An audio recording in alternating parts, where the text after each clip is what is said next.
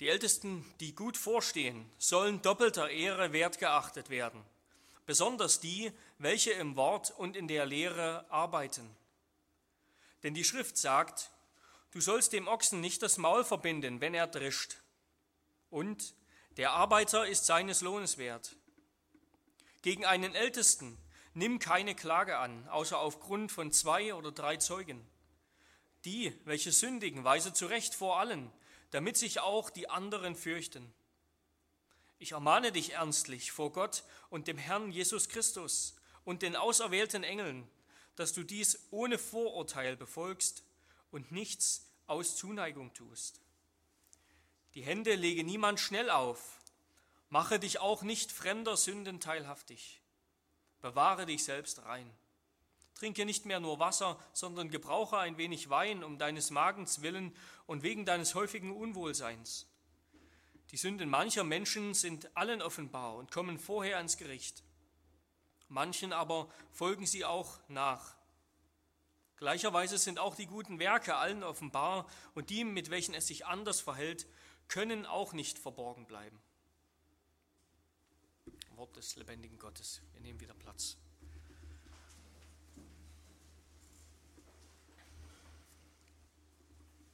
Liebe Gemeinde, liebe Geschwister, in unserer, in unserer Schlachterbibel, die wir hier in der Gemeinde lesen, stehen, stehen die letzten drei Verse dieses Abschnittes einzeln unter einer eigenen kleinen Zwischenüberschrift, die heißt persönliche Ratschläge an Timotheus. Aber ähm, mit Verlaub, alles an dieser Zwischenüberschrift ist eigentlich unpassend. Und ich hoffe, dass uns das in dieser Predigt auffällt und uns damit deutlich wird, wie dieser ganze Abschnitt eigentlich zusammengehört und was eigentlich das Thema, das eine große Thema dieses ganzen Abschnittes ist. Nämlich, dass es geht hier um das Urteilen, es geht um das Richten und das Urteilen und es geht um diejenigen, die das in der Gemeinde tun. Meine Verkündigung hat daher drei Punkte, die sich ganz einfach merken lassen und auch mit dem Titel der Predigt zusammenhängen. Erstens die Ältesten, zweitens ihre Beurteilung und drittens ihr Urteil. Erstens die Ältesten. Wir stehen hier in, in diesem Kapitel oder ja, am Ende dieses Kapitels ähm, fast am Ende des Timotheusbriefes und wir sind in einem Kapitel, am Ende eines Kapitels, wo es, wo es die ganze Zeit eigentlich um das Verhalten von Timotheus zu einzelnen Gruppen in der Gemeinde ging. Wir haben davon gesprochen, dass, dass die Gemeinde eigentlich eine heilige Familie ist und wie Timotheus sich zu diesen einzelnen Gruppen in der Gemeinde verhalten soll, hat, hat Paulus ihm aufgetragen. Und die letzte dieser Gruppen sind jetzt hier die Ältesten. Damit ist einmal natürlich die Gruppe älterer Männer gemeint, aber es geht nicht nur einfach um die älteren Männer an sich, sondern es geht Paulus um ihre soziale oder um ihre kirchliche Rolle, besser gesagt. Es ist, es ist in, in, der ganzen Heiligen Schrift, im Alten und im Neuen Testament und auch in der ganzen damaligen Kultur eigentlich klar gewesen, dass, dass die, die alten Männer, die älteren Männer in einer Gesellschaft, dass sie die Leitung der Gesellschaft oder die Leitung der Gemeinschaft ähm, übernehmen, dass sie die Leiter sind. Das hebräische Wort für, für Ältester ist abgeleitet von dem Wort für Bart. Also ein Ältester ist ein, ein bärtiger Mann. Ähm, so ist ja auch bei uns. Alle Ältesten haben einen langen Rauschebart, sehen aus wie Gandalf und können zaubern. Nein, so ist das nicht gemeint. Ähm, es ist einfach damit gesagt, dass Ältesten sind normalerweise diejenigen gewesen in der damaligen Kultur und in den damaligen Familien, die eben sozusagen die ältesten Söhne waren, die dann nachgewachsen sind, ihre eigenen Familien gegründet haben, in diesen Familien die Leiter waren, aber eben auch in der Sippe, in der Sippe, in dem, äh, und dann in dem ganzen Stamm und dem ganzen Volk die Leitung hatten. Also das Amt war einerseits, oder ja, das Ältestenamt war einerseits an die Blutlinie, also eigentlich an die Ältesten, ältesten Söhne gerichtet, aber es ging immer auch um ihre Begabung, es ging immer auch um die Autorität, die diese Leute haben um die Fähigkeit zur Leitung, die sie mitbringen oder, oder eben auch nicht. Also das, das biblische Ältestenamt, und das, das finden wir eben vor allem im Alten Testament, das hat seinen Ursprung in den, in den Familienstrukturen, die es da gab. Und Gott hat, diese, Gott hat diese Strukturen verwendet und er hat sie geheiligt für sein Volk, für die Gemeinde. So gab es auf, auf den ganzen verschiedenen Ebenen im Volk Israel, das heißt in der Familie, in der Sippe, im, Sta im Stamm und am Ende schließlich für das ganze Volk, gab es solche Älteste.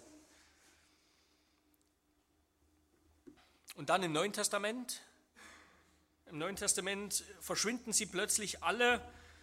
Jetzt ist alles geistlich, vorher war alles bloß irdisch und menschlich. Nein, das, das wäre absolut falsch, sondern im Neuen Testament wird das ganz natürlich und, und einfach so übernommen. Es wird nicht, wird nicht darüber nachgefragt, es wird nicht darüber diskutiert, ob das jetzt so richtig sei, sondern es wird einfach ohne zu fragen, ohne große Erklärungen übernommen. Wir lesen von, von den Ältesten ähm, zur Zeit Jesu, da gab es auch die Ältesten des Volkes, die zusammen mit den Lehrern, mit den Priestern das Volk geleitet haben. Jesus hatte mit denen häufig zu tun. Und dann lesen wir plötzlich wieder sozusagen, plötzlich wieder in der Apostelgeschichte, in der Apostelgeschichte 11, dort heißt es, da beschlossen die Jünger, dass jeder von ihnen gemäß seinem Vermögen den Brüdern, die in Judäa wohnten, eine Hilfeleistung senden solle. Das taten sie auch und sandten sie an die Ältesten durch die Hand von Barnabas und Saulus. Und wenn wir beispielsweise die Apostelgeschichte lesen und, und Paulus sozusagen auf seinen ganzen Missionsreisen begleiten und anschauen, was er da gemacht hat, was er da getan hat, dann, dann fällt uns auf, wie Gemeinden beginnen, wo, womit eine Gemeindegründung immer wieder begonnen hat. Was, was ist der Kern der Gemeinde? Und es, es wird deutlich, dass es immer und immer wieder Familien sind. Immer und immer wieder sind das Familien. Wir lesen zum Beispiel in der Apostelgeschichte 18, Crispus aber, der Synagogenvorsteher, wurde an den Herrn gläubig samt seinem ganzen Haus. Auch viele Korinther, die zuhörten, wurden gläubig und ließen sich taufen. Und, und genau das war, war der Anfang der Kirche. Das war der Anfang der Gemeinde in, in Korinth. Am Anfang ein ganz kleines Pflänzchen und später ein, ein gewaltiger großer Baum. Also die Familien sind immer der Kern gewesen, schon ähm, im Alten, aber auch im Neuen Testament der Kern der Gemeinden. Das ist der Anfang. Die Familie wird in der Gemeinde, in der Bibel als ein Haus bezeichnet oder als ein Haushalt und, und genauso wird auch die Gemeinde bezeichnet. Die Gemeinde ist das Haus Gottes, das haben wir im Timotheusbrief gelesen an mehreren Stellen. Sie ist die Familie Gottes. Und wir haben jetzt gerade hier in Kapitel 5, wenn wir das noch in Erinnerung haben, das, wo es sich so an die ganzen einzelnen Personengruppen richtet, an die älteren Männer, die älteren Frauen, die jüngeren Frauen, jüngeren Männer und die Witwen. Wir haben gelesen, dass Timotheus sich zu diesen ganzen Gemeindegliedern verhalten soll, als wären es seine Familienmitglieder, als, als wären sie Familie. Er soll sich mit den älteren Männern wie mit, wie mit, ja, mit seinen Vätern umgehen. Er soll die, die Jüngeren wie Brüder behandeln und so weiter. All das hat seinen, seinen Grund darin, dass, dass auch diese, diese Beziehung von Familie, aber auch diese Beziehung zwischen Gott und Mensch eine, eine Bundesbeziehung, eine Bundesstruktur ist. Grundsätzlich sind wir miteinander verbunden und wir sind in der Gemeinde miteinander verbunden und, und aneinander gebunden, könnte man sagen, durch Christus. Christus hat uns füreinander ausgesucht, sagt Paulus, und, und wir haben keine Möglichkeit, das, das irgendwie zu ändern, wenn uns das nicht passt, wer da mit uns in der Gemeinde ist. Er hat uns füreinander erwählt, dass wir miteinander zusammen auf dem Weg sind. Er hat uns als Väter, als Mütter, als, als Schwestern, als, als Brüder, als Söhne und Töchter gegeben. Und jetzt eben hier am Ende, genauso wie, wie ein Vater zu Hause ein guter Haushalter sein soll, so auch die Ältesten in der Gemeinde. Wir können diesen ganzen Brief im Grunde eigentlich danach strukturieren oder danach verstehen, wie er das Leben einer Familie beschreibt. Diese Stelle hat natürlich nicht nur für, für all die Älteren eine, eine Botschaft nur für die, die vielleicht erwachsen sind, sondern sie hat auch eine ganz konkrete Botschaft an alle Kinder, an euch Kinder. Es ist die Botschaft, dass ihr genauso mit zur Gemeinde gehört, dass ihr genauso mit dazugehört seit eurer Taufe. Gott hat euch mit in die Gemeinde hineingenommen. Er hat euch in eurer Taufe versichert, dass er euch liebt und dass ihr ihm absolut wichtig seid. Und dass er keinen vergisst. Deshalb ist es auch eine, eine Ermahnung, eine Ermutigung für alle Kinder, Gott zu danken für, für die Taufe, dass er uns durch die Taufe mit hineingenommen hat in die Gemeinde, dass wir Teil sind. Ihr gehört genauso dazu. Ihr sollt in der Gemeinde wachsen, immer weiter wachsen, zu verstehen, was das heißt, was euer Glaube bedeutet, was es ist. Genauso wie, wie die Eltern für, für die Kinder, die Eltern, die die Kinder erziehen, keine Strafe Gottes sind, sondern ein Geschenk. Genauso sind die Ältesten in der Gemeinde keine Strafe, die sie vielleicht, ähm, die vielleicht nur aufpassen, dass keiner irgendwas falsch macht, sondern ein Geschenk Gottes an die Gemeinde.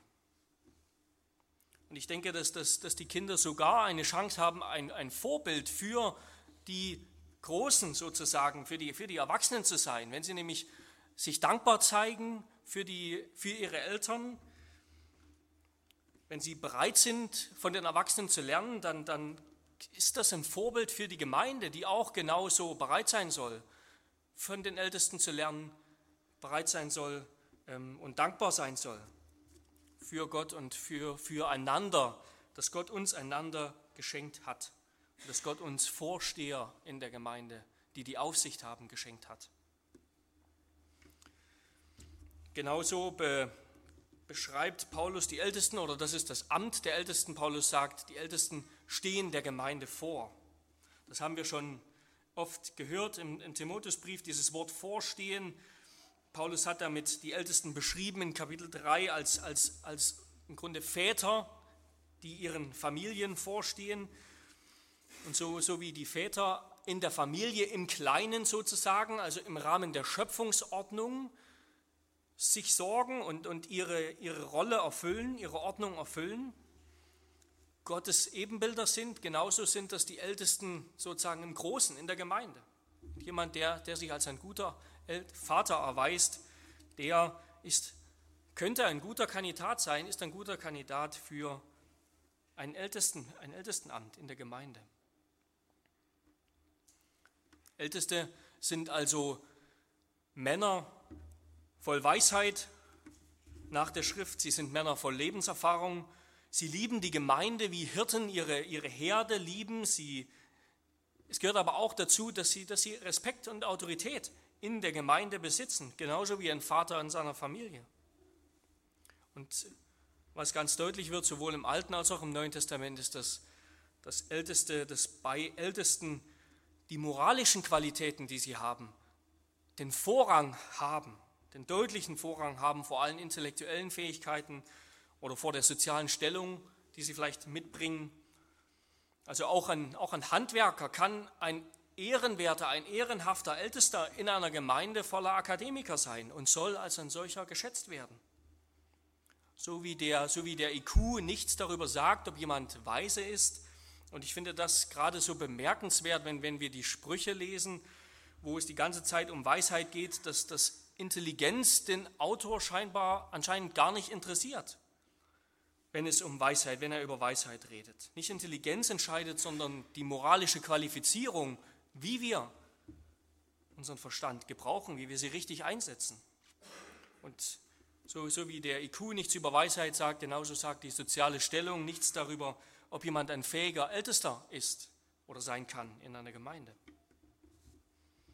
Und gerade, gerade an Timotheus Gerade an Timotheus sehen wir doch, dass eben auch das Alter zum Beispiel und vielleicht sogar die, die Vaterrolle, das wissen wir nicht genau, auch keine absolute Bedingung ist. Es sind ultimativ eben keine, keine menschlichen Fähigkeiten, keine menschlichen Eigenschaften, die, die zum guten Dienst, zum Dienen befähigen, sondern es sind Gottes Gaben. Es ist Gottes Geist und es ist sein Wort, die befähigen, sowohl für gute Vaterschaft als auch für gute Ältestenschaft. Das heißt im Psalm 119, Deine Gebote machen mich weiser als meine Feinde, denn sie sind ewiglich mein Teil. Ich bin verständiger geworden als alle meine Lehrer, denn über deine Zeugnisse sinne ich nach. Ich bin einsichtiger als die Alten, denn ich achte auf deine Befehle. Und ich wünsche das uns und ich wünsche das ganz besonders auch dir, Matthias, ähm, in der Zukunft im Amt, dass, dass du, ja, dass es dir ein Trost ist, dass dort, wo dir Weisheit mangeln wird, immer wieder sicherlich, wo du Weisheit brauchst, dass du gewiss bist, dass sie von Gott kommt und von Gott kommen muss und von Gott kommen wird für deinen Dienst und nicht aus menschlichen Quellen oder, oder Kräften. Und damit kommen wir zum zweiten Punkt, nämlich zur Beurteilung, die Beurteilung der Ältesten. Wir haben also gehört, was sozusagen, wer eigentlich die Ältesten sind, woher das kommt, dieses Ältestenamt ähm, in, der, in der ganzen Schrift in der Bibel, woher das kommt, wer die Ältesten sind, wie sie sein sollen, was sie eigentlich qualifiziert. Und, und Paulus spricht jetzt hier weiter über die, über die Aufgabe der Ältesten. Es ist die Aufgabe der Ältesten, könnte man vielleicht zusammenfassen, die Gemeinde zu bewahren und sie zu ernähren im Bund mit Gott.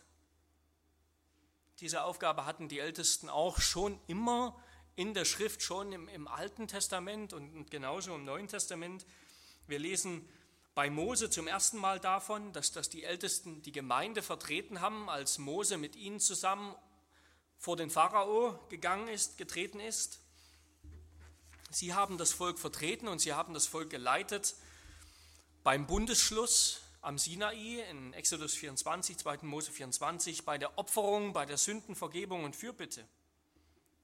Das heißt, dass die Ältesten das Volk trugen in einer Weise trugen, wie, wie über Gott selbst gesagt wird, dass er sein Volk trägt, wie ein Vater. Neben den Priestern waren es immer auch die Ältesten, die, die anwesend waren, die anwesend waren, als die Gesetzesschrift dem Volk Gottes überreicht wurde in Deuteronomium 31. Und mit den Priestern zusammen haben auch die Ältesten den Auftrag erhalten, diese Gesetzesschrift alle sieben Jahre vor den Ohren des Volkes zu verlesen und es heißt in, in Deuteronomium 32, also im fünften Buch Mose 32, Vers 7, Denke an die Tage der Vorzeit, achte auf die Jahre der vorhergehenden Geschlechter. Frage deinen Vater, der wird dir es verkünden. Deine Alten, die werden dir sagen. Also die Ältesten waren von Gott zur Leitung seines Volkes eingesetzt. Sie wurden von ihm dann eben auch verantwortlich gemacht, wie es dem Volk geht, über den Kurs des Volkes. Und, und genau so ist das im Neuen Testament. Das ist im Neuen Testament kein, kein Unterschied. Und Paulus sagt jetzt, die, die Ältesten haben die Aufgabe des Vorstehens, und Paulus sagt jetzt, weil das Amt der Ältesten so wichtig ist, weil es voller Verantwortung ist, weil sie Verantwortung vor Gott tragen über den Kurs, den die Gemeinde geht, Verantwortung vor Gott tragen werden im Gericht. Deshalb soll die Gemeinde sie wertschätzen, sagt Paulus. Sie soll sie in Ehre halten. Und er zitiert dazu zur Begründung eine Stelle aus, aus Deuteronomium, du sollst einem Ochsen beim Dreschen nicht das Maul verbinden. Und ein Wort, das, das Jesus auch gesagt hat, nämlich, dass der Arbeiter seines Lohnes wert ist. Und wahrscheinlich handelt es sich dabei um, um ein Sprichwort, Sprichwort, das zur damaligen Zeit gang und gäbe war. Es klingt ja auch so, ähm, und das sowohl Jesus zitiert hat als auch Paulus ich denke, dass man nicht ähm, mit Sicherheit daraus ableiten kann, dass Paulus zu diesem Zeitpunkt das Lukas-Evangelium, also in dem Jesus das gesagt hat, bereits gehabt, besaß, besessen hat, bereits gekannt hat. Äh, es geht nicht darum. Und wenn wir jetzt hier bei diesem, bei diesem Ehren der Ältesten sind, dann, dann stellt sich immer die Frage und gibt es die Diskussion, was, was ist jetzt mit dieser doppelten Ehre eigentlich gemeint? Aus dem Kontext und ich denke, es ist ganz klar, einmal ist das sicherlich eine, eine allgemeine Wertschätzung, eine ideelle Wertschätzung, aber auf der anderen Seite auch eine, eine materielle Dankbarkeit, die damit verbunden ist. Paulus, Paulus zitiert diesen Vers aus dem Alten Testament auch nochmal an einer anderen Stelle. Er zitiert ihn im ersten Korintherbrief und er schreibt dort in Kapitel 9, ja, im Gesetz Moses steht geschrieben, du sollst dem Ochsen nicht das Maul verbinden, wenn er drischt. Kümmert sich etwa Gott um die Ochsen, Gott etwa um die Ochsen? Oder sagt er das nicht vielmehr um unseren Willen? Wisst ihr nicht, dass die, welche die heiligen Dienste tun, auch vom Heiligtum essen und dass die, welche am Altar dienen, vom Altar ihren Anteil erhalten? So hat auch der Herr angeordnet, dass die, welche das Evangelium verkündigen, vom Evangelium leben sollen. Und hier sind wir dann schon in der Theologie mitten in dieser Diskussion, wer sind jetzt eigentlich die Ältesten, wer sind diese, diese Presbyteroi, wie, wie es im Griechischen heißt, was ist ihre Aufgabe, was tun sie eigentlich? Wir haben schon vom Vorstehen gehört. Und wer sind auf der anderen Seite die, die im Wort und in der Lehre arbeiten? Worin, worin bestehen die Aufgaben der beiden? Ich möchte da kurz einige Punkte zusammenfassen. Wir haben bereits gesagt, dass, das, dass es die Aufgabe aller Ältesten ist, Aufsicht zu üben, die Leitung zu besorgen in der Gemeinde. Und wenn wir, wenn wir schauen, wie, die, wie der Terminus, wie das Wort Ältester ähm, im Neuen Testament gebraucht wird, dann sehen wir, dass es ein, ein breiterer Begriff ist, der nicht einfach nur direkt eine Personengruppe meint, die wir, den wir eins zu eins übertragen könnten. Es ist ein breiterer Begriff, er wird im, im Neuen Testament teilweise synonym gebraucht mit dem Wort für, für Bischof, also Episkopos. Und ähm, es ist deutlich, dass, dass die, die Ältesten diese Aufgabe des, des Vorstehens, des Leitens, des Führens immer zusammen im Alten Testament zusammen mit den Priestern und den Leviten erfüllt haben. Aber zugleich sind sie doch ist ihr Amt doch unterschieden in der Schrift von dem Amt der Priester und Leviten, das Gott in besonderer Weise eingesetzt und berufen hat, aus dem Volk erwählt hat. Ähm, und es gehörte eben zur, zur Stellenbeschreibung der Priester, genauso wie der Propheten, der Propheten, die Gott, die Gott insbesondere dann berufen hat, wenn die Priester ihre Arbeit nicht mehr richtig erfüllt haben, wenn die Priester versagt haben in der Verkündigung, in der Lehre also es gehört zur Stellenbeschreibung der Priester, dass sie lehren, dass sie verkündigen, dass sie das Wort verkündigen. Aber das gehört nicht und hat es niemals gehört in, in, in der Geschichte, in, in der Schrift, zur Aufgabe und zum Amt, zum Auftrag der Ältesten. Dieses Amt der Wortverkündigung ist, ist in der ganzen Schrift einerseits verbunden mit der Verantwortung zu leiten, zu, zu, zu führen, aber es ist trotzdem durchgängig eine eigenständige Berufung. Ob jemand das Wort verkündigt, ob jemand predigt, das ist eine eigene Berufung. Eine Berufung, ähm, die eine außergewöhnliche Ausbildung, ein außergewöhnliches Studium erfordert. Eine Berufung, die einen eigenen Auftrag mit sich bringt. Den Auftrag, das Wort zu verkündigen, die Sakramente zu verwalten.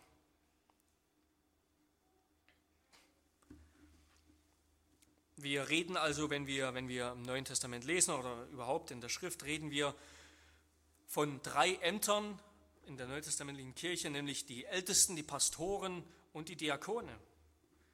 Genauso haben wir drei Ämter, so schreibt, heißt es in unserer Kirchenordnung, dass wir die Amt des Ältesten, der Pastoren und der Diakone haben. Also Älteste hier in 1 Timotheus 5,17 ist sozusagen ein, ein Überbegriff, ein, ein breiter Begriff für alle Hirten. Einige von denen haben im Wort und in der Lehre gedient, eben Pastoren mit einer besonderen Berufung zur Verkündigung. Und genau diese, die diese besondere Berufung, diese, diese besondere Stellenbeschreibung haben, einen besonderen Auftrag zur Verkündigung, denen gilt auch der materielle Dank der Gemeinde, denn die brauchen dafür eine besondere Ausbildung und die geben ihre ganze Zeit, ihre ganze Kraft da rein, um diesen Dienst, um diesen Auftrag zu erfüllen. Genauso wie, wie Paulus, äh, wie die Apostel, wie die Propheten. Wir unterscheiden hier also zwei Ämter, einmal das der Ältesten, die vorstehen, und das der, der Pastoren, die verkündigen, die aber trotzdem mit unter diesem Oberbegriff der Ältesten gefasst werden in der Schrift einigen Stellen. Paulus schreibt danach weiter über die Ältesten, gegen einen Ältesten nimm keine Klage an, außer aufgrund von zwei oder drei Zeugen. Die, welche sündigen, weise zurecht vor allen, damit sich auch die anderen fürchten. Das heißt in Vers 21 und 22 dann noch, ich ermahne dich ernstlich vor Gott und dem Herrn Jesus Christus und den auserwählten Engeln, dass du dies ohne Vorurteil befolgst und nichts aus, aus Zuneigung tust. Die Hände lege niemand schnell auf, mache dich auch nicht fremder Sünden teilhaftig, bewahre dich selbst rein. Paulus spricht jetzt also, er hat vorher im Grunde über die Wertschätzung der Ältesten geredet, also wie sind die Ältesten, die Hirten zu behandeln, die ihr Amt gut ausfüllen. Sie sind voller Wertschätzung und mit Dankbarkeit zu behandeln. Und jetzt redet er über, über zwei weitere Gruppen, nämlich sozusagen einmal über, über Ältesten, die vielleicht in Sünde fallen, die, die ihr Amt nicht entsprechend ausfüllen. Und er redet über zukünftige Kandidaten in Vers 22. Zukünftige Kandidaten mit der Handauflegung meint Paulus hier die, die Ordination, die Einsetzung ins Amt. Und es gehört, es gehört zur Ehrung, aber es gehört vor allem zum Schutz der Ältesten, dass sie eben nicht nur ähm, nicht jeder Klage preisgegeben sind in der Gemeinde, sondern nur auf, auf eine Klage, die, die unterstützt und getragen wird von Zeugnissen, zwei oder dreier Zeugen. Und es ist ein ganz biblisches Prinzip, dass Klagen nur dann angenommen werden, wenn sie, wenn sie Zeugen haben, Zeugen, die sie auch begründen. Und genau, genau das will Paulus hier nochmal hervorheben. Er meint, es, es kann einfach nicht sein, dass, dass diejenigen, die in der Gemeinde leiten, dass die die Verantwortung tragen, dass die vielleicht abhängig sind von oder, oder einfach ja, kritisiert werden können, aufs Korn genommen oder in Verruf gebracht werden können von, von Leuten in der Gemeinde, denen das nicht passt, was sie sagen oder, oder was sie entschieden haben. Es kann nicht sein, dass die Ältesten, dass die Hirten der Gemeinde abhängen von der Meinung der Mehrheit. Denn sie sind keine, keine demokratisch gewählte Gruppe, sie sind keine demokratisch gewählten Personen, die von der Mehrheitsmeinung abhängen, sondern sie sind vor allem von Gott gegeben für die Gemeinde. Der Hintergrund davon ist, dass Gott der Gemeinde diese Hirten gegeben hat. Also es, es kann nicht sein, dass, dass, sie einfach, dass man sie einfach wieder absetzt, wenn man gerade nicht mehr mag, was sie was sie gesagt haben, wenn dem Wähler sozusagen nicht passt, was sie tun. Nein, sie sind Vertreter Jesu Christi. Er hat sie gegeben als, als Gaben, er hat sie im Grunde gegeben, um, um durch sie repräsent, äh, reprä, repräsent zu sein in der Gemeinde. Er will durch sie dass, dass die Gaben verwalten, die, die Heilsgaben, das Evangelium verkündigen, die Sakramente austeilen, die Gemeinde bewahren. Und er rüstet sie mit seinem Geist aus zur Erfüllung dieses, dieses Auftrags. Es ist also wichtig, dass, dass, die Gemeinde, dass die Ältesten in der Gemeinde, dass die Hirten der Gemeinde dass wir verstehen, die sind nicht abhängig eigentlich quasi von, von einer demokratischen Wahl, die man dann auch wieder abwählen kann, wenn es einem nicht mehr passt. Und das ist umso wichtiger, weil sie eben auch, wie, wie Paulus in Apostelgeschichte 20 sagt, sie eben auch gegen die Wölfe aus der eigenen Gemeinde aufstehen sollen. Sie eben auch aus diejenigen in der Gemeinde, gegen diejenigen in der Gemeinde stehen sollen, die die Gemeinde verführen wollen, die sie auf einen falschen Kurs bringen sollen. Sie tragen vor Gott die Verantwortung für den Kurs, den Weg, das Heil der Gemeinde. Und dafür, dafür dürfen sie nicht einfach abhängig sein von, ja, von, von jedem, der, der, der sie in Verruf bringen möchte oder der, der etwas gegen sie vorhat, in der Hand hat. Aber dieser objektive und, und nicht menschliche, diese objektive und nicht menschliche, sondern diese, diese göttliche Berufung, die Älteste, die die Hirten der Gemeinde, auch die Diakone haben, die muss durch ihre subjektive, könnte man sagen, subjektive Glaubwürdigkeit bestätigt werden. Sie soll damit davon gedeckt sein. Weil sie privilegiert sind, haben sie auf der anderen Seite auch eine umso größere Verantwortung. Und eben nur, wenn sie, wenn sie ein gutes Urteil von ihren Mitmenschen haben, sind sie würdig für diesen Dienst. Timotheus soll sich versichern, schreibt Paulus ihm, er soll sich versichern, dass er würdige Männer beruft. Das Auflegen der Hände hier, das meint die Ordination, also die, die Einsetzung in den Dienst. Und Timotheus soll niemanden vorschnell einsetzen, sondern er soll sich versichern, dass er diejenigen wirklich gut kennt. Nicht, dass er später verantwortlich ist für jemanden, den er eingesetzt hat, der der Gemeinde schadet und der die Gemeinde in aller Öffentlichkeit in Verruf bringt. falls so etwas geschehen sollte, schreibt Paulus, dann soll so jemand öffentlich, also vor der Gemeinde, ermahnt werden, vor der Gemeinde zurechtgewiesen werden oder sogar entlassen werden.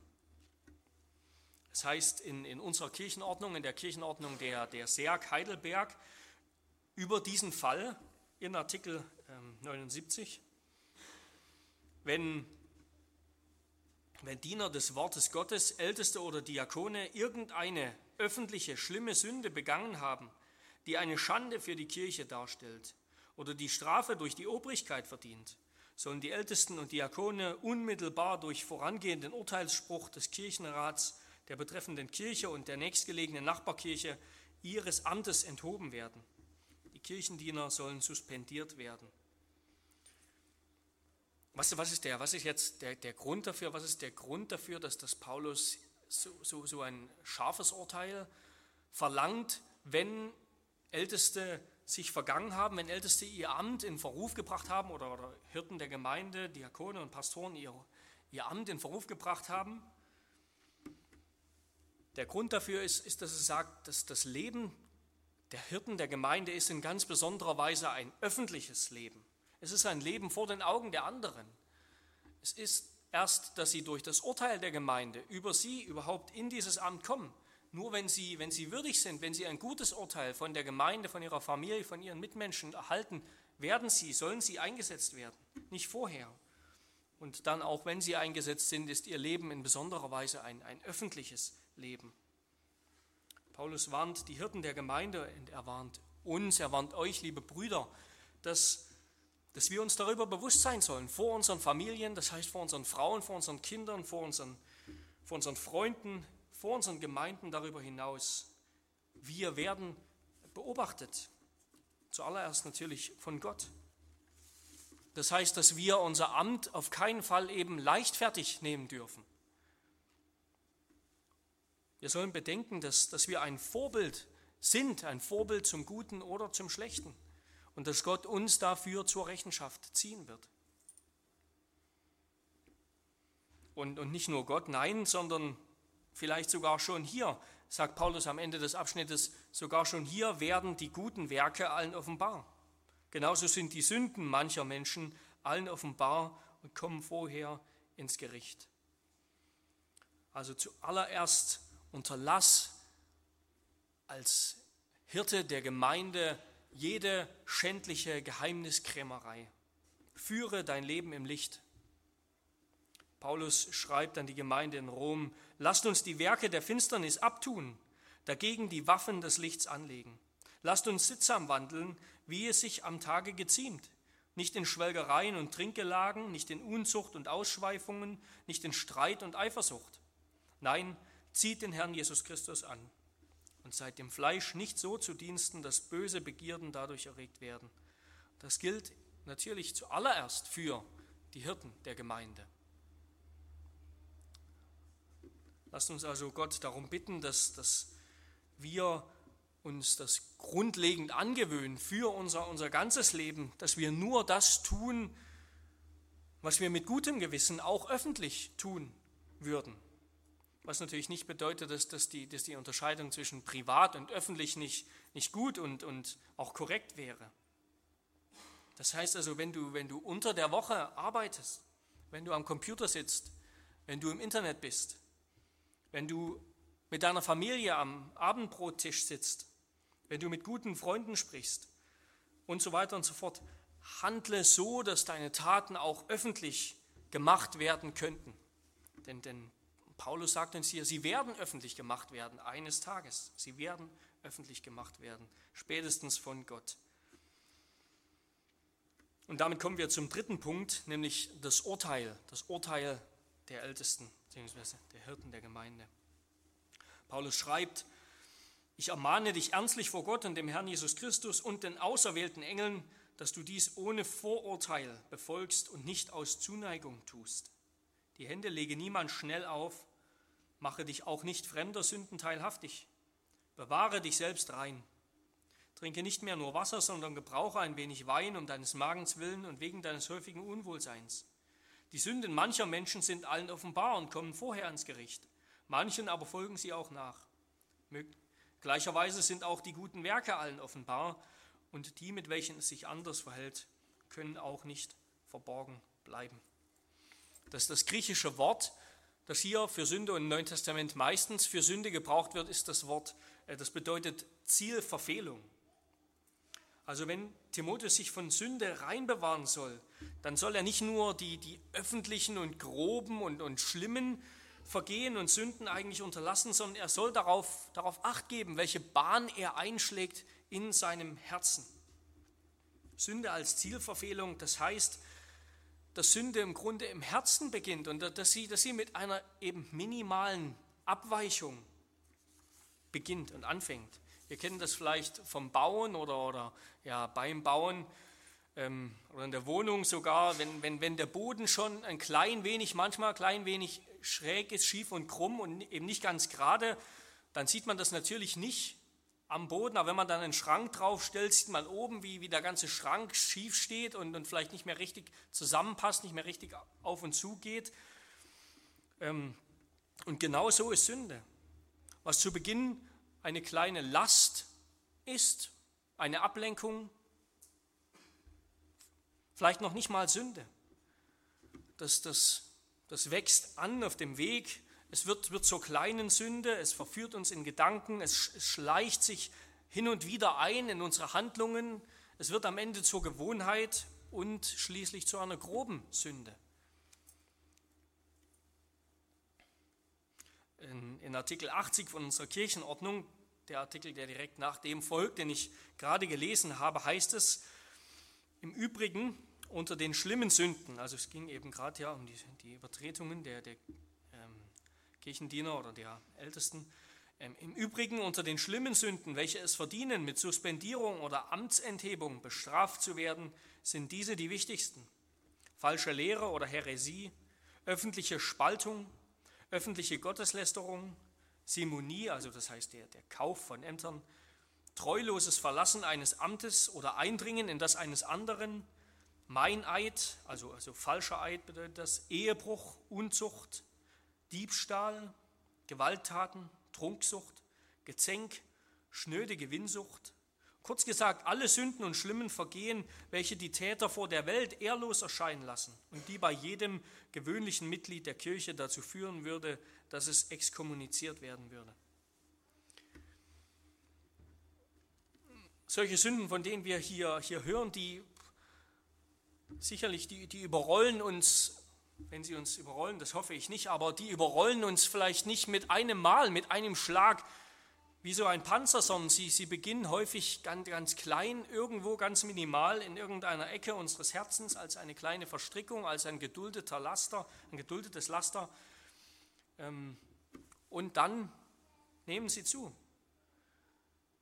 Der Hebräerbriefschreiber ermahnt uns, so lasst uns jede Last ablegen und die Sünde, die uns so leicht umstrickt, und lasst uns mit Ausdauer laufen in dem Kampf, der vor uns liegt, indem wir hinschauen auf Jesus, den Anfänger und Vollender des Glaubens. Also nicht nur jede Sünde, sondern auch jede Last. Also das, was vielleicht noch keine Sünde ist, aber was uns eigentlich hindert im Lauf. Die Frage ist also nicht nur, ob etwas Sünde ist oder nicht, sondern ob etwas eine Last ist. Ob etwas vielleicht so, so ein minimaler Anfang ist, eine falsche Bahn einzuschlagen, der am Ende immer gröber wird. Paulus ermahnt Timotheus darum, bewahre dich selbst rein wenn wir das lesen, bewahre dich rein, dann heißt das natürlich, Timotheus ist schon rein. Und das ist Paulus ganz klar. Jesus hat zu seinen Jüngern gesagt, ihr seid schon rein, um des Wortes willen, das ich zu euch gesprochen habe. Und wir haben heute früh, heute Morgen im, im Sündenbekenntnis um Reinheit gebeten und die Verheißung empfangen, dass Gott uns rein gemacht hat durch das Blut seines Sohnes. Timotheus ist also bereits rein. Und in seinem Streben, diese Reinheit zu bewahren, sagt Paulus, soll er, soll er nicht, ja, nicht müde werden. Er soll sich aber in diesem Streben, seine Reinheit zu bewahren, auch nicht davon abbringen lassen, auf der anderen Seite seinem, seinem Körper etwas Gutes zu tun. Und, und das meint Paulus mit diesem Trinke auch etwas Wein. Wein spielte damals als, als Stärkungsmittel, auch als Medizin eine Rolle. Wir lesen davon auch an manchen Stellen in der, in der Bibel. Timotheus hat vielleicht darauf aus Rücksicht auf irgendwelche asketischen Kreise, aus Rücksicht auf irgendwelche, also irgendwelche Personen in der Gemeinde verzichtet oder vielleicht wegen der Bedeutung des Alkohols bei heidnischen Festen darauf verzichtet. Aber weder das Alte noch das Neue Testament legen einen allgemeinen Alkoholverzicht nahe. Es gibt da keine Gewissenslast und zugleich ist das natürlich dieser Vers überhaupt kein, keine Einladung zum regelmäßigen Kneipenbesuch, sondern es geht hier um Timotheus Gesundheit um nichts anderes. Es geht darum, Reinheit nicht misszuverstehen, Reinheit nicht falsch zu verstehen als, als etwas, das bloß eine äußerliche Sache wäre und das ich einhalten und bewahren und festhalten könnte, wenn ich mir nur so ein paar Regeln auf, auferlege. Nicht Fernsehen, dann werde ich schon reinbleiben oder, oder kein Alkohol oder was auch sonst. Das, dann würden wir Reinheit missverstehen. Darum geht es nicht, sondern sie ist ein Geschenk Gottes, das wir bereits haben und das wir festhalten sollen. Und gerade die Ältesten wollen und sollen uns in ihrem Vorstehen und Richten dabei helfen, diese Reinheit zu bewahren. Die Ältesten haben in ihrer Rolle als neben ihrer Rolle als Vorsteher immer auch in der, in der Schrift die Bedeutung als Richter inne. Die Ältesten sind die Richter des Volkes Gottes. Sie haben Urteil gesprochen über die Gemeinde und so heißt es schon bei der Einsetzung der Ältesten in Exodus 18, da, da rät Jethro, der Schwiegervater Moses, rät seinem, äh, seinem Sohn Mose, sieh dich aber unter dem ganzen Volk nach tüchtigen Männern um, die Gott fürchten. Männer der Wahrheit, die dem ungerechten Gewinn feind sind. Die setze über sie als Oberste über tausend, über hundert, über fünfzig und über zehn, damit sie dem Volk alle Zeit Recht sprechen. Also es ist die Aufgabe der Ältesten in der Gemeinde Recht zu sprechen, das heißt als Richter zu fungieren, ein Urteil zu sprechen, eben dann, wenn es Sünde gibt, um der Gemeinde zu helfen, auf den richtigen Weg zu gehen, um deutlich zu machen, wo Sünde ist, was Sünde ist. Und Paulus redet dann am Ende dieses Abschnitts davon, dass, dass Sünden manchmal verborgen sind.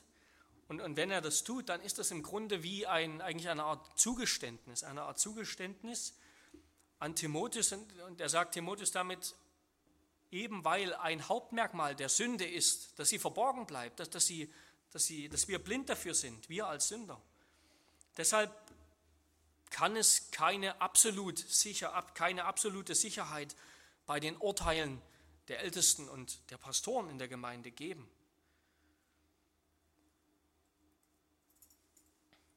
Es gibt keine, es gibt keine absolute Sicherheit, die wir, die wir menschlich festmachen könnten, sondern Sünde sehen wir eben manchmal auch nicht, dass die Ältesten über die Gemeinde urteilen oder über die Gemeinde richten, dass die Ältesten die Gemeinde führen, heißt eben nicht, leider nicht, weil sie auch Sünder sind, dass sie, dass sie jede Sünde sehen, dass sie jedes Problem sehen und alles richtig beurteilen. Nein, manche Sünden bleiben auch verborgen.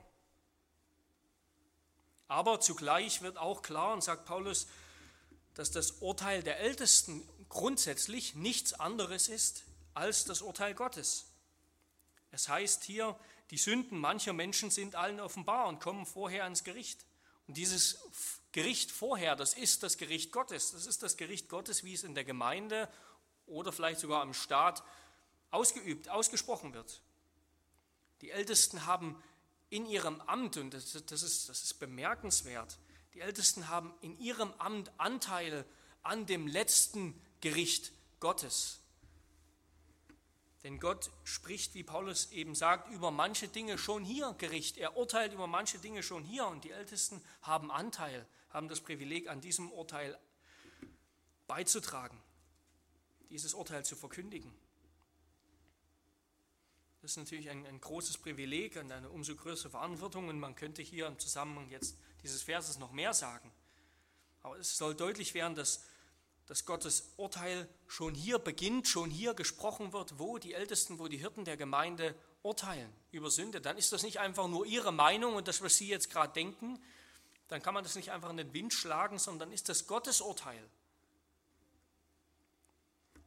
Das soll uns nicht, das soll uns nicht erschrecken, das soll uns keine Angst machen. Jeder hat, jeder, jedes Gemeindemitglied der SEAG Heidelberg hat, als er Mitglied wurde, geschworen, dass das sollten wir einmal in Sünde fallen, dass wir dann die Korrektur der Gemeinde, wenn sie nötig ist, die Korrektur der Gemeinde annehmen und dass wir uns ihr unterordnen. Das haben wir geschworen, als wir Mitglieder wurden. Und, und genau das ist uns eine enorme Hilfe, uns reinzuerhalten, eben wenn es einmal passiert, wenn es dahin kommt. Sicherlich, ähm, die Aufgabe der Ältesten ist nicht nur Brände zu löschen und dort, wo es schon alles lichterloh und Flammen steht, dann im Nachhinein irgendwie versuchen, die Sache einzugrenzen, sondern die Hauptaufgabe beginnt zuerst, sie beginnt dort, wo wir das Wort verkündigen, wo wir für Irrlehrer warnen, äh, warnen, wo wir ähm, vor dem falschen Weg warnen, dort, wo Seelsorge betrieben wird, bevor es zu falschen Wegen und falschen Schritten kommt. Aber Gott will uns helfen, indem er uns in der Gemeinde Vorsteher und Richter gibt, die uns sein Urteil, sein Wort sagen. Er will uns dadurch helfen, rein zu bleiben, in der Reinheit zu bleiben, die Christus uns aus Gnade geschenkt hat. Und ultimativ sind eben nicht die Ältesten unsere Richter und nicht die, die Pastoren und Ältesten unsere Richter, Sie haben Anteil an Gottes Gericht, ja, aber ultimativ ist Christus unser Richter. Er ist es, der nicht nur der gerechteste Richter, sondern auch der barmherzigste Richter ist, denn er hat sich selbst für uns zuvor dem Gericht Gottes gestellt und er hat alle Verurteilung von uns genommen. Das bekennen wir im Heidelberger Katechismus. Lasst uns also glauben, dass, dass er unsere alleinige und unsere völlige, unsere ganze Gerechtigkeit ist und dass sein Geist in uns die Reinheit bewahrt, die am Ende vor Gottes Gericht bestehen kann, Bestand hat. Und Gott will das tun durch die Hirten und die Diener der Gemeinde. Er hat sie über uns eingesetzt, die sein Wort in Reinheit verkündigen, die uns bewahren und die uns auf frischen Auen weiden und zu stillen Wassern führen.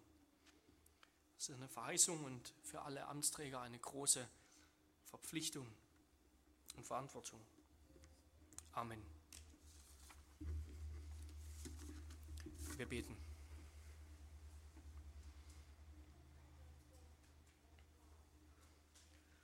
Lebendiger Gott, heiliger Vater, es gefällt dir, dass alle Dinge ordentlich zugehen.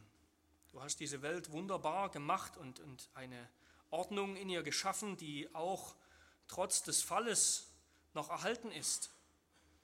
Und du setzt auch in deiner Gemeinde, in deinem Volk Ordnung ein. Es gefällt dir, Herr, dass Männer die Gemeinde führen und leiten, die du berufen hast, die du eingesetzt hast und die du durch deinen Heiligen Geist begabst und befähigst, ihr Amt auszuführen. Und wir danken dir, dass du uns darüber belehrst. Wir danken dir, dass du uns diese Gaben gibst dass du sie uns erhältst. Wir danken dir, dass wir durch ihre Hand die Gnadenmittel empfangen, durch ihren Mund die Gnadenmittel, dein Wort, dein Evangelium hören. Wir danken dir, dass du sie gebrauchst, um uns zu führen und zu leiten und zu bewahren auf dem rechten Weg. Ja, wir wollen dich bitten, dass du weitere Arbeiter an deine Ernte sendest und dass du unsere Hirten und Lehrer und Ältesten befähigst und begabst, sie bewahrst im rechten Urteil, sie bewahrst im rechten, aufrichtigen, heiligen und reinen Leben, in einem vorbildhaften Leben und dass du uns hilfst, ihrem Vorbild und Beispiel zu folgen. Herr, baue du dein Volk und helf uns, dass wir einander helfen und beistehen, einander tragen und unterstützen. Und lass uns darin zunehmen, wachsen und, und ein Leib werden. Ein Leib an Christus, unserem Herrn. Amen.